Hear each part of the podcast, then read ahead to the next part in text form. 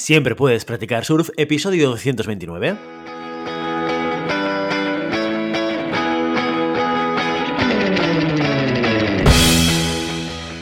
Bienvenido y bienvenida a Siempre puedes practicar surf, el podcast diario sobre recursos humanos. Este podcast está pensado para profesionales de recursos humanos, gerentes o jefes de equipo y podrás encontrar técnicas, consejos, ideas, conceptos y noticias sobre la gestión de personas. Eso sí, con un enfoque práctico y aplicable. Hoy episodio 229 del miércoles 18 de mayo del 2022, programa en el que vamos a explicar y desarrollar un caso práctico sobre gestión de personas. Pero antes dejadme que os recuerde que podéis encontrar más contenido en nuestro blog e información sobre nuestros servicios en nuestra web, en globalhumancon.com. Desde allí os podréis apuntar a nuestra newsletter para no perderos nuestros webinars, streamings y todo el contenido y actividades que organizamos desde la consultoría Global Human Consultants. Ya lo sabéis, los casos prácticos consisten en un primer capítulo en el que exponemos una situación real que ha ocurrido dentro de una organización y en el que al finalizar os propondremos una serie de cuestiones para resolver la situación de la manera más adecuada, como todo un profesional de los recursos humanos. La semana siguiente resolvemos y compartimos con vosotros nuestra solución. Y así cada miércoles. ¿Preparados? Dentro cortinilla.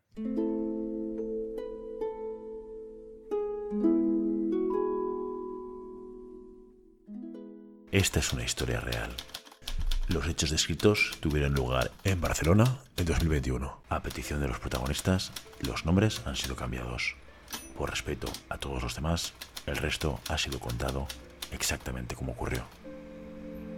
Pues este miércoles nos marchamos a Barcelona, la ciudad condal, donde nos encontramos una compañía llamada Toner Company, que es una empresa de venta de papel y material de oficina como escáneres, impresoras, fotocopiadoras, etcétera, etcétera para clientes mayoristas y minoristas. Pues bien, esta empresa empezó como una empresa familiar y al principio toda la actividad se desarrollaba en el sótano de la casa donde vivía la familia.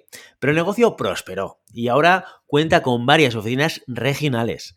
El director general Perpetuo Papelino, el director general Perpetuo Papelino es el tipo de jefe frío, distante, desconfiado y solo le interesan los resultados. Seguramente le hubiera gustado vivir en el siglo XIX.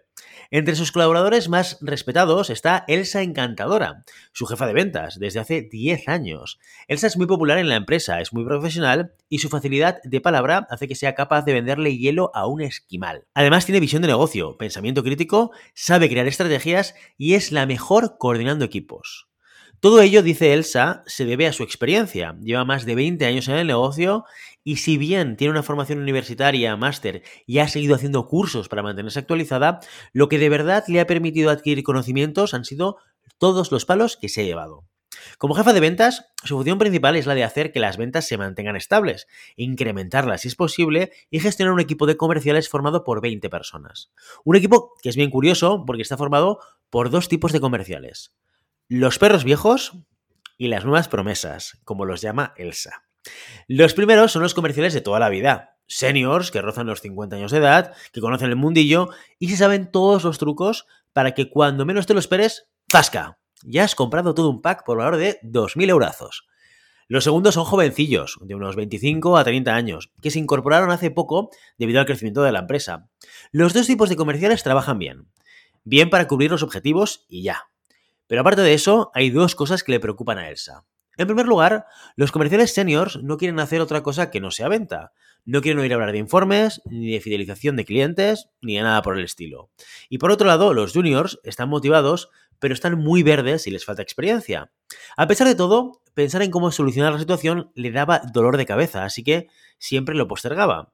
Un día, Elsa recibió un email de Perpetuo con el siguiente asunto. Dos puntos martes 25 a las 10 a.m., en mi despacho. El cuerpo del mensaje estaba vacío. Bueno, ha llegado la hora de afrontar la situación, se dijo Elsa a sí misma. El martes llegó y a las 9.59 Elsa estaba llamando a la puerta del despacho de Perpetuo Papelino. Pasa, pasa, le dijo Perpetuo. Elsa entró al despacho, la tensión se podía cortar con un cuchillo. Por favor, siéntate, dijo Perpetuo señalando uno de los butacones. Gracias. Y bien, usted dirá, Perpetuo rodeó el escritorio y se sentó en su silla de cuero. Las ventas, un trabajo complicado, ¿no cree? Elsa no dijo nada. He leído su último informe, ¿sabe? Y he visto que los pedidos han bajado un 8% y las ventas un 15% con respecto al año anterior. Elsa no podía apartar la mirada de la avena que se estaba hinchando en la frente de Perpetuo. Este descenso en las ventas es inadmisible. No quiero decir que tienes un problema, pero tienes un problema. Y si tú tienes un problema, yo tengo un problema. Y no me gusta tener problemas. Así que busca una solución y búscala ya, porque para eso te pago. Al decir esto, Elsa por fin articuló palabra. Creo que deberíamos hacer algún estudio de benchmarking. Y... ¿Qué benchmarking ni qué benchmarking? Aquí lo que hace falta es que los comerciales vendan, la interrumpió Perpetuo. Un vendedor nunca puede bajar la guardia. Lo sé porque yo he sido uno de ellos. Y lo que está pasando ahora es que los más mayores están amodorrando y los más jóvenes son unos inocentes que se dejan torear. Sí, pensó Elsa. Ese es justo el problema. Ha dado en el clavo. Hay que recuperar el ritmo de las ventas y tu trabajo es hacer que eso suceda, prosiguió Perpetuo. En pocas palabras, consigue que los comerciales antiguos vendan más y los nuevos aprendan a vender. ¿Tiene claro su objetivo? Clarísimo, señor, respondió Elsa. Bien, confío en usted. Las preguntas de esta semana son las siguientes. ¿Qué puede hacer Elsa para que los comerciales juniors mejoren sus capacidades para la venta? ¿Cómo puede motivar a los comerciales más mayores? ¿Y cómo retribuirías al equipo de comerciales para que se implique más en el logro del objetivo? Y con estas preguntas nos marchamos hoy, ya sabes, no puedes detenerlas solas, pero siempre puedes practicar surf. Y hasta aquí nuestro episodio de hoy. Como siempre, queremos invitaros a que os pongáis en contacto con nosotros, nos deis vuestra opinión y nos sugeráis si tenéis algún tema o alguna pregunta concreta. Lo podéis hacer a través de la página de contacto en globalhumancom.com barra contáctanos o a través de las redes sociales. Estamos en Facebook, en Instagram, en Twitter y en LinkedIn. Y si el contenido de este podcast te gusta, no te olvides suscribirte, darnos 5 estrellas en iTunes y me gusta tanto en iVoox como en Spotify. Igualmente recuerda que puedes encontrar más contenidos, noticias y recursos en nuestra web, en globalhumancon.com.